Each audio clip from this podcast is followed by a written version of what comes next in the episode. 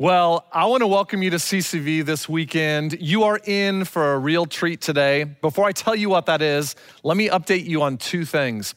One, we are actively working our plan to regather as a church physically. We believe that is very important for those of you that are able to gather at this time. So please stay tuned and know our plan is for it to be very soon. Also, next weekend, I'm going to start a brand new series that I'm incredibly passionate about called True North. If you're like me, when I look around in our world today, it seems like we're living in a day and age where everyone's compass is pointed a seemingly different direction. But there is a true north, and there's a way to get to true north. And we're gonna talk about how to do just that. It all starts next weekend. And by the way, if you have someone in your life that doesn't know who Jesus is or is just searching right now, this is going to be the perfect series to invite them to. It all starts next weekend. But this weekend, it's my honor to introduce our guest speaker, Pastor Don Wilson. If you don't know who Don is, he's the pastor that founded CCV in his living room 38 years ago. And there are few men that I know that have had the longevity, the passion and the consistency that Don's had for sharing Jesus and developing leaders. He and his amazing wife, Sue, now lead a ministry called Accelerate, where they invest in other churches and pastors. And Don is someone who's invested in me. He's a faithful man of God, a friend, and I can't wait for you to hear God speak through him today.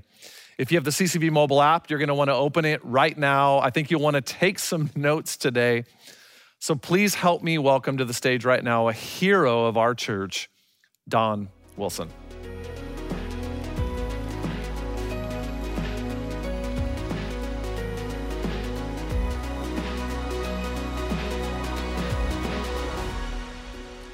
I want to welcome all of you watching us online today at CCV. We're honored to have you, that you would take the time to join us, and we pray that this service will add value uh, to your life. Uh, as I actually said three years ago, when my wife and I left uh, CCV, people said, they always asked me, How's retirement going? And I said, Well, we didn't really retire, we reloaded. For the first two years, I was out of the state and the country over 100 days working with churches, and we have worked with 150 pastors and their wives in churches all over the United States. And I want you to know right now, they are really stressed out. We need to be praying for pastors and leaders of churches around the country. We need to pray for Ashley. I'm so proud of Ashley and what he's doing to lead this church. He has done an excellent job, and the pressure he's under right now with Black Lives Matter, with COVID, with everything that's going on, with the uncertainty of when to open, when not to open, he needs your prayers. He's doing a great job. Just continue to pray for him in every way. I called about 25 pastors this week, and I was talking to a pastor from another state and I said, How are you doing? And he said, Man, I am wiped out. He said, My, my staff is divided. People are leaving my church. He said, If I talk not enough about Black Lives Matter, some are leaving. If I talk too much about Black Lives Matter, some are leaving. If I don't open the church up for worship soon enough, some are leaving. If I say I'm going to open up, some are leaving. He said, I cannot win. And I want you to know that most pastors, Ashley included, leading a large influential church like this, is in a situation where he cannot please everybody and he cannot win in many situations. So we need to stay united and pray for each other and keep our focus on Jesus Christ. Because I believe the things that are happening today, in three months, the election's going to come. Our country is more divided than ever, and these things are leading the church away from its major mission of reaching people for Jesus Christ. I want to talk to you today about a message that I preached several years ago. And some of you have heard it before, some of you will not. This will be new to you. But the principles we shared before, I believe, are even more relevant today because the church in the United States is losing its influence. It's losing its compass spiritually, and it's not impacting our culture like we used to. The idea for this message came from a book I read several years ago entitled Experiencing Spiritual Breakthrough by Dr. Bruce Wilkinson. And in that book, he talks about how easy it is for generation to generation to generation for people to, to spiritually move farther and farther away from God. And so I want to try and illustrate that by using three chairs today. The first chair, if you're a first chair person, it represents a Christian who is completely under the authority and direction of Jesus Christ. The key word there is completely. It's not someone that vacillates, they're in, they're out. They've made a decision to follow Jesus and make him the Lord of their life. And there's every day they say, Lord, what do you want me to do? Completely under that direction. The second chair, and that's where many of us are listening online today. We're followers of Jesus Christ, and this chair represents a Christian, a Christ follower who is unsure of how much to surrender and follow Jesus Christ. The key is unsure. In the first chair, you're, you're sold out. You're completely under that authority. But in this chair, we, we say, wait a minute, I, am unsure of how much I want to go all in. And statistics say today that over 80% of people in churches in America today are in this second chair. And we need to understand that if we're unsure in our faith and in our belief system, we're not going to have much to give to an unchurched world. The third chair, it's not a Christian. It represents a person who has not made a decision for Jesus Christ. They have not made a decision to make Jesus the Lord and leader of their life. Now, there are many examples of these three chairs throughout Scripture. We could go to Joshua. Joshua's young man that followed Moses. And as he got ready to lead the people into the promised land, he made this statement to the people of where he was. He said, As for me and my house, we're going to serve the Lord. He was in the first chair, commitment to God. But we'll notice as you would read scripture that after he died, the second generation moved farther away from God, and the third generation almost neglected God. You read on in the Old Testament and you come 400 years after Joshua and you come to King David. And we see this again in King David's life, his son Solomon, King Solomon, and the grandson King Rehoboam. If you have your Bibles, I want you to turn to 1 Kings chapter 11, and here's what it said As Solomon grew old, his wives turned his heart to other gods, and his heart was not fully devoted to the Lord his God as the heart of David his father had been. In other words, we see there was a difference this heart was, was fully devoted to God, but this heart, it says here, he's not fully devoted to God. And then you read on about the grandson Rehoboam. It says, But Rehoboam rejected the advice the elders gave him, meaning the godly leaders of the community. He rejected their advice and consulted the young men who had grown up with him and were serving him. Well, what do you think advice he got? If you grow up with your buddies and all of a sudden you become the king and you ask your friends, hey, what should I do? You think they're going to tell you what you need to hear? No, they're going to tell you what you want to hear. And so he found himself totally ignoring the vice of scriptural leaders and he turned completely away from God. How do these three chairs then play out in the different areas of our life? I want to take some time to look at those. First of all, how does it play out in our relationship to God? Well, it said that David, what's what? He was a man after God's own heart. So I would see David had a devoted heart. He was all in, he was sold out to God. Was he a sinner? Yes. Did he make mistakes? Yes. But the desire of his heart was to follow God first. And this is what's crucial for us living in the first chair. If you're a Christian living in the first chair, you must understand that the way you run your business, the way you raise your kids, all the decisions you make in life, you're trying to say, how can I put God first and advance the kingdom of Jesus Christ? The second chair represents Solomon. It says Solomon did what? He was not fully devoted to God. Why? Because he married many wives, and many of them had belief systems that were not like the true God Jehovah, and they caused his heart to be divided. And when we have a divided heart, we put ourselves first and God second. And you say, well, what, what do you mean? Well, when we put ourselves first and God second, we call ourselves a Christian, we're going to be at church unless there's something we want to do. We want to be involved in youth sports. COVID's kind of taken care of that. Or do I want to go to the lake or the mountains? Or, or do I want to go play golf? Or what do we want to do? And if we're not careful, we can be a Christ follower in the second chair, but we find ourselves really living for ourselves first, even though we say we love God. And so in this chair, there's a divided heart. What about the third chair, Rehoboam? Rehoboam didn't have a divided heart, Rehoboam had a dead heart. Why? He was living for himself only. His buddies said, Hey, man, whatever you want to do, you're in charge. And so there was no desire to follow God in any way. A third chair person basically says, Look, I'm, I'm going to live the way I want and do my own thing. What about the Bible? How do these chairs fit into the Bible? Well, the first chair, if you're in the first chair, you obey the Bible. You read the Bible, you know the Bible, and you obey the Bible. You make your decisions based upon the Bible. God, what do you want me to do? It's the way I'm going to live. If you're in the second chair, you don't obey the Bible, you respect the Bible. You'll read it once in a while, you'll follow it in some areas of your life, but the other areas of your life that you don't think you want to follow that way, you, you will go a different way. The third chair, they pretty much own a Bible. They pretty much own a Bible. What about values? How do we determine values in our culture? Because if I look at what's happening in America today, it's basically because we are a society that has totally different values, and where we get our values is the key. If you're in the first chair, your values come again from the Bible, the Word of God.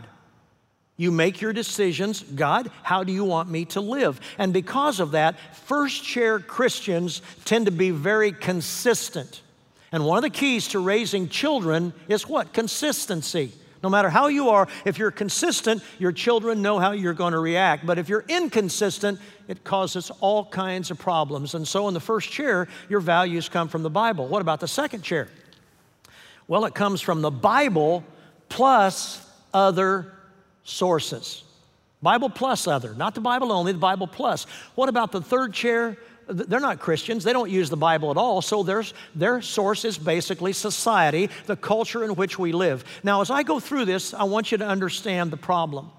I think a major problem happening today in our culture is that where do we get our truth source? 80% of the people right here, they're no longer, the Bible's not their main source, it's the Bible plus. Where do we get our values today? I would suggest to you that I think our values today come from the media more than anything else. They come from celebrities and athletes. Uh, they come from education and especially what we see in liberal universities today. Now, there are Christians in universities, there are Christians in celebrities, there are Christians in the media, but by and large, many of them are not following biblical principles. And I will say to you, these are the things that are impacting the Church of Jesus Christ because many Christians get caught up in following their ideas instead of what God's Word says. And so many of the cultural issues that we're going through today, why is it so divisive? Because we're not depending on what the Bible says. We're basically looking at what media tells us or what some source that we respect tells us. And I want you to know as long as that happens, we're never going to be unified as a country. We're going to continually be divided. You had an election coming in 100 days on top of that, and we will be even more divided because we're not making our decisions on what the Bible says our values come from what everybody else is telling us. What about our career? How does this work in our career? If you're a first chair Christian, your career you see as God's call. And whether you're an employee or an employer, you're saying, you know what, my job, my business, I want to do everything I can to reach as many people for Jesus Christ and expand the kingdom as I can. That is your purpose in life. You see that as your ministry. You say, well, wait a minute, I thought pastors were in the ministry. No, if you're a follower of Jesus Christ, every one of us is in the ministry. Our purpose is to share the gospel. What about the second chair? You're in the second chair, remember you're living for yourself first and you love God. You don't see it as God's call, you see it as God's blessing. What's the difference? In this chair, we're more concerned about financial security. God, give me a good job to bless me that I can take care of my family. What about the third chair? The third chair, it's not God's call or blessing, it's simply my ability. I don't believe in God, so if I'm going to get ahead, I'm going to work hard, I'm going to study hard, I'm going to get a good education, I'm going to do everything I can to the best of my ability so that I can what? I can enjoy life as I want. What about marriage? Profound difference. The first chair person, marriage is a covenant. It's an unconditional covenant. When my wife and I got married almost 52 years ago, we made an unconditional covenant. What are you talking about, Don? I promise to love you in sickness as in health, richer or poorer, till better for worse, till death do us part. It was a unconditional covenant. Meaning, no matter how the conditions change, we are in this together. We've not had a divorce because we made a commitment never to mention the word divorce. So far, it's worked. However, me being home all this time with COVID, it's putting major stress on my marriage. All right? Um, I've never done so many dishes in my life. My hands are so soft, it scares me. All right? But whatever it takes for my marriage. What about the second chair? The second chair, it's, it's not a it's not a covenant. The second chair, it's a contract. And that contract is conditional. You say, What do you mean? When you put conditions on your marriage contract, what you say is, As long as you meet my needs, as long as you keep me happy, as long as you take care of me, I'm with you. But when you quit meeting my needs, you no longer make me happy, then I'll go out and find somebody else. Because in this chair, even though we're Christians, we still put ourselves first. What about the third chair?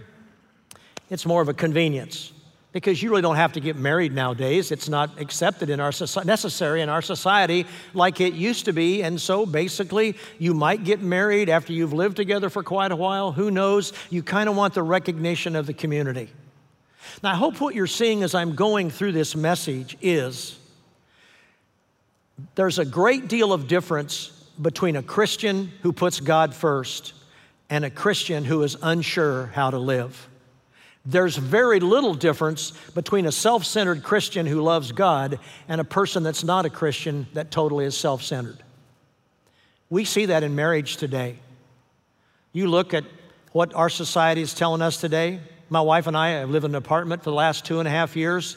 I see people, couples going in and out of the apartments, and I'll try to carry on a conversation with them. And I'm old fashioned, so I'll end up pretty soon saying, How long you been married? And to my surprise, probably 80% of the people say, We're not married. They live together. And one of the dangerous things today is there's so many people that are part of CCV and churches all over America that are living together and they're not married and they call themselves followers of Jesus Christ. And I know, I want to tell you, when we do this, we are losing our witness. There's got to be a difference between our values and our lifestyle and the people that don't know Jesus Christ. That's the struggle then with marriage. We've got to make a commitment because what happens today? Look at Hollywood. Look at what we see. So and so had a baby. Are they married? Who knows? Because when you no longer have the marriage vows and you have the nuclear family of a mom and dad, when the marriage breaks down, the family breaks down. And when the family breaks down, our society will break down. That's why it is crucial that those of us that call ourselves Jesus followers in the second chair have to reevaluate our values and our marriage and our commitment to each other. What about how we raise kids, parenting? If you're in the first chair, you're confident. You're confident. Why? You do everything you can to apply biblical principles. When you run into discipline, when you run into to, to, to your kids that have problems with their peers, what do you do? You try to take them back to the Bible and say, What does the Bible say about this? You're confident. You're consistent. Does that mean that all of your kids are going to grow up and stay in the first chair? No, not 100%. But the statistics are overwhelming that 90% of the kids that grow up in this chair stay here. Why? Because their parents are confident and consistent. My grandparents were Christians, but they were second chair. My wife's grandparents were second chair Christians. But when my mom and dad got married, they said, We are going to be different. When my wife's parents got different, married, they said, We're going to live our lives differently. And we're so blessed, my wife and I, that both of our parents are first chair Christians. So we decided that we were going to be first chair. We were going to put God first no matter what. We have been so blessed. We prayed that our kids would be Christians. We prayed that our kids would marry a Christian spouse. God has honored that. And then immediately we started praying the very safe thing for our grandkids. I'm, I'm so blessed that all three of my kids are in the first chair. My grandkids are all followers of Jesus Christ and they're doing everything they can to be in the first chair, and we encourage them all the time. How can you put God first? And I believe it's important, even for us as grandparents, to try and reinforce these values and make sure our kids are growing up and loving Jesus Christ. Two years ago, when 22 of us got together in our apartment, all three generations for Christmas, we stopped and said, wait a minute, this year had a few gifts. This year, would you talk about what God's been doing in your life? And one of the granddaughters just got back from a, being away for a year on a mission trip, and she began to share and it was incredible. This last year, we said, hey, not everything goes perfect in the Christian life. So this year, why don't you share the struggles you've gone through as a Christian and how are you doing? And we all were able to share together because we believe as grandparents, it's even our job to also help reinforce those values and those first chair things of how do we put God first. So, what we're saying in this chair, you're confident. In the second chair, you're hopeful. Why?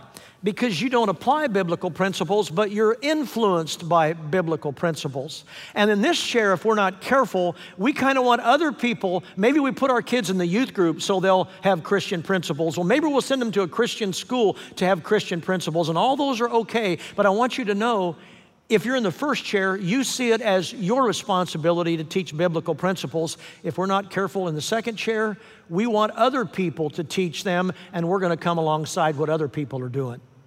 What about the third chair?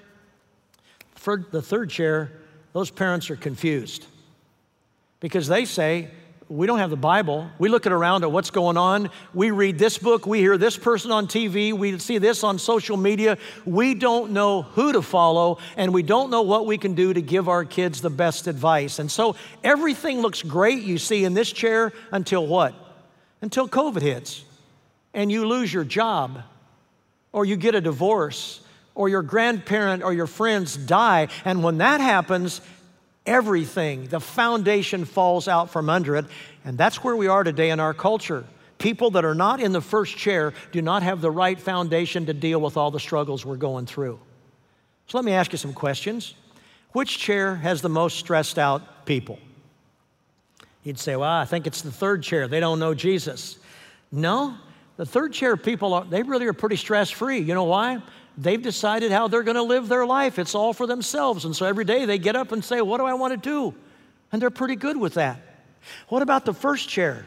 No, the first chair aren't stressed out because, again, they've said, we're not going to try to please everybody. We're going to live for an audience of one, and we want to please God more than anything that we do. And so they're pretty stress free.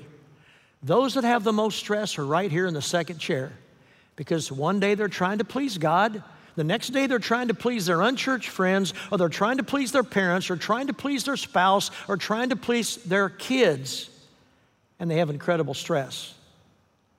Okay? If you're a parent, which chair do your kids end up in? This to me was one of the most profound things in the study that was done with this book several years ago. Parents in the first chair by and large, their kids grow up and stay in the first chair. You know why? Because they saw consistent, godly, biblical values modeled day in and day out. And that consistency gave them security. The third chair people, we found out that for the study, that those that grow up in the third chair, their kids grow up in the third chair. Because if you're in a home where your parents are self centered and everybody's selfish, what makes you all of a sudden going to want to start thinking of others? You grow up living for yourself as well. What they found out was the majority of the kids that are children of second chair Christians, when they grow up and leave home, they move to the third chair and lose their relationship with Jesus Christ, and it breaks their parents' heart. Why?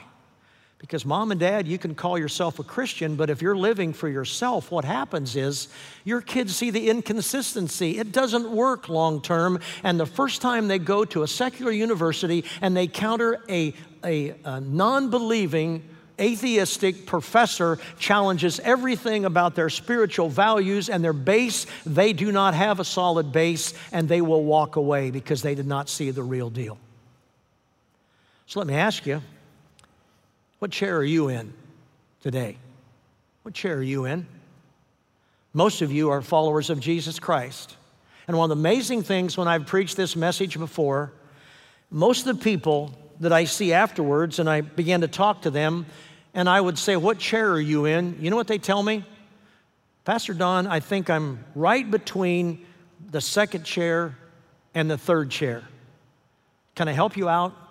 If you say I'm between the second chair and the third chair, you know where you are? You're in the second chair. Because you either are living your life to put God first and please Him, or at some degree, you're still living for yourself. And listen, that is called selfish lifestyle, and selfish Christians will never impact a sinful world. You know why? They see very little difference in the long haul between the way we live. So, what changes do all of us need to make so that we can move to the first chair? If you're watching online today and maybe you're not a Christ follower, and you'd say, you know what, I, I didn't realize there was so much difference. You're right. My values are coming from the world. Uh, I am inconsistent. With COVID now and everything that's going on, I, I'm lacking confidence. I need some hope. You need to receive Jesus Christ as your Lord and Savior. You can't make it to heaven on just being a good person. You know why? None of us are good enough on our own. We're all sinners that have fallen short of the glory of God. God's standard was holiness without sin. And when we sin, we, we, sh- we fall short of the mark. Well, how in the world can we get to the mark? You accept God's gift. For God so loved the world that he sent Jesus, that if we believe in him, we would not die, but we would live forever. Why is Jesus the big deal? Because Jesus, God's Son, was the only one who has lived on planet Earth without sin. When he was crucified and shed his blood on the cross, he died in our place and took our sin upon himself so that we then could be perceived as holy and righteous in the eyes of Almighty God. The only way we get to heaven is accepting God's gift of Jesus Christ. You need to receive that. What about the first chair? The first chair, you need to recommit. Because I want you to know things are changing. If you'd have told me the church in America would be shut down by the government for six months years ago, I'd have told you you're nuts. Just this week in Nevada, what happened? A church in Nevada outside of Reno said, We want to have 50% of our people in our seats because the casino has 50%. They had an auditorium that seated 200, and so that meant they wanted to have 100. And the governor, governor said, No, you can only have 50 people. You can't have 50%, even though the casinos can have hundreds of people and have 50% capacity. So they took that all the way to the Supreme Court. And Friday, the Supreme Court of the United States denied the church's request. That's a violation of the constitutional First Amendment of the freedom of worship. My friends, that is the beginning of what's going to happen. And if you choose to live in the first chair as a Christian, you are going to face more and more persecution. When you stand for biblical truth, more and more of our culture is going to cancel you out and want nothing with what you have to say. But here's the good news.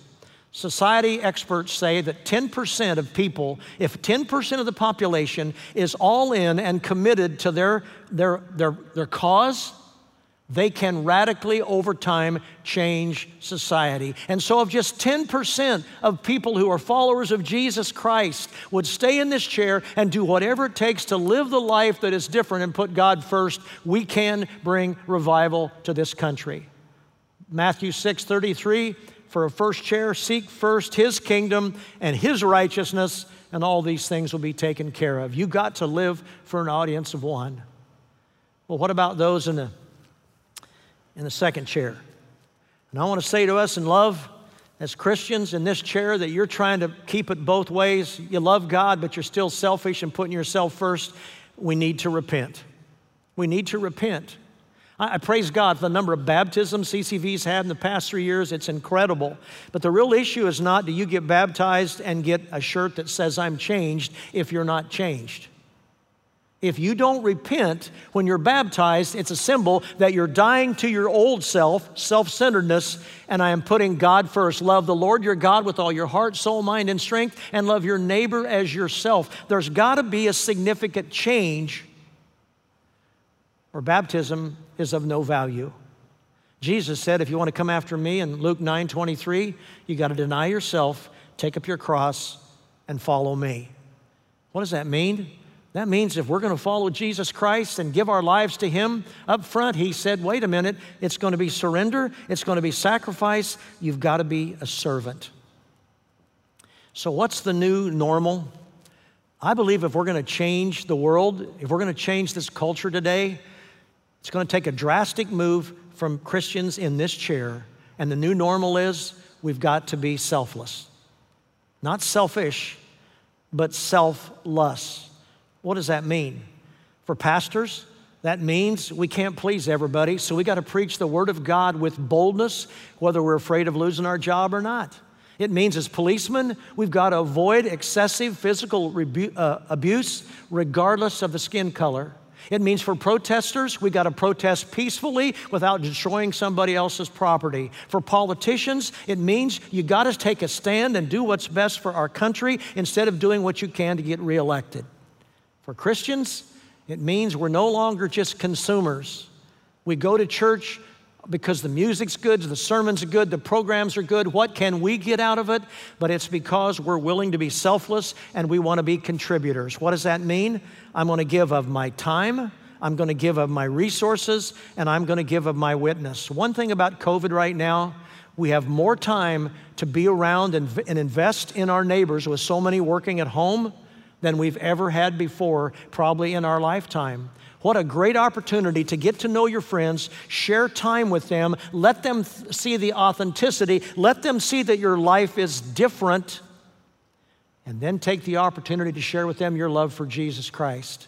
There's several times I lived in Phoenix when I didn't do a good job reaching my neighbors. I tried, but I didn't have much success. The last few years, we lived in a neighborhood where we found some people that weren't uh, in the first chair.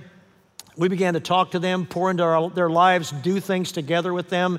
And after about four years, they finally made a decision for Jesus Christ, and they're totally living in the first chair, sold out. And I want you to know that was one of the greatest joys in my life and in my ministry to see my neighbors come to Jesus Christ. I want you to listen to the story of a couple at CCV that did just that.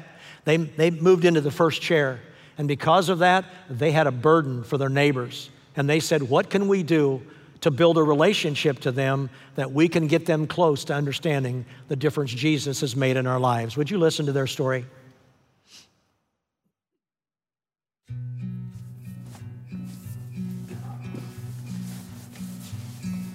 My name's Matt, and this is my wife Tracy, and we attend the North Phoenix campus.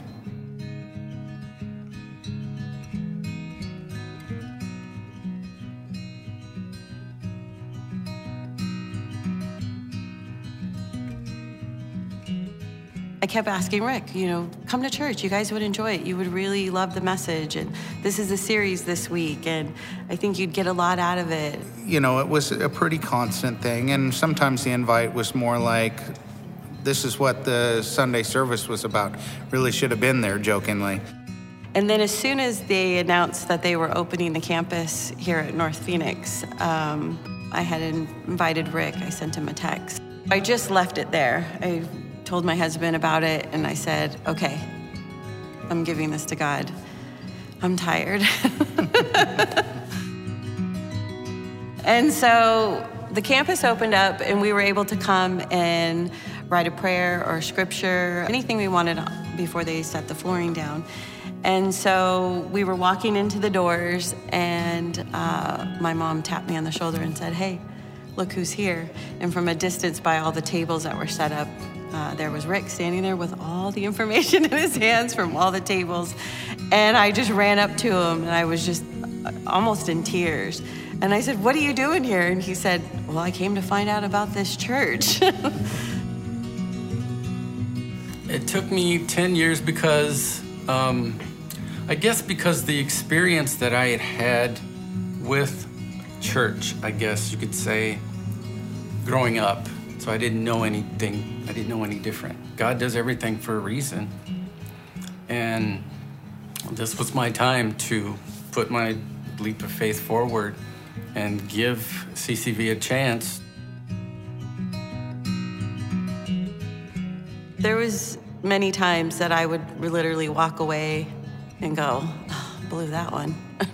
you just have to step out in faith. You have to be able to just really take that opportunity and be brave and let, leave it there. Let God do his part. I just knew what God was gonna do, and he did. Rick got baptized, um, his wife got baptized my sister, my daughter, um, my son in law. It's just brought us all so much closer together. It doesn't really take a lot of effort to talk to people about something that you enjoy doing. Just it, it's just changed me so much. It's I've gotten, like I said, uh, I've gotten a whole new family out of this, and a whole new outlook on life that I'm able to share with anybody who will listen. My part is just, you know, like what happened with me, like with Tracy and Matt. They just showed me the way. And they just said, hey, try it out. So ever since then, I've just been hooked and doing my best to spread the good word and get as many people as I can to go and, you know, follow Jesus. That's what it means to be selfless that's what it means to live in the first chair, where you're willing to invest the time, you're willing to pray, you're willing to take the opportunity to invite them to church, watch online, but you're also willing, when they have questions, to talk to them about the Jesus that's made a difference in your life. If your life is different, people will notice. That's why it's important for us to make sure we're living in the first chair and loving and serving God. Apostle Paul put it this way do nothing out of selfish ambition or vain conceit, but in humility consider others better than yourselves. Why? Your attitude should be the same of that of Christ Jesus. The opportunity for evangelism right now, for what we're going through in this country and this community, is incredible. Let's, let's sit in the first chair. Let's make sure we're going to heaven, and let's take as many people with us as we can. Let's pray. Lord God, we love you. And we realize we're living in a time right now that there's a lot of uncertainty, there's a lot of fear, there's a lot of information coming from every which way, and many of us don't know what to do or what to believe. I pray from this message today we would see the importance of living for God first and living with biblical truth and doing everything we can to model Jesus in every way. And that means we can't be selfish, we've got to be selfless. Lord, I pray that all of us today watching, we'd think of a coworker or neighbor or friend that we've put off spending some time with them, we've put off building a relationship, we've put off inviting them to tune into our church. Lord, give us the courage to make that a priority this week. Lord, I pray for pastors all over the country that are struggling right now because of all the uncertainty. Give them confidence, give them courage, give them boldness. Lord, I pray for Ashley and all the team here at CCV, all the staff as they lead. Continue to give them bolden, boldness, give them wisdom. God, help them to see what others cannot see, and by your Holy Spirit, direct them in the way they should go and the decisions that they should make. Keep us unified, Lord, so that we have a powerful witness to the world. It's in your name that we pray. Amen.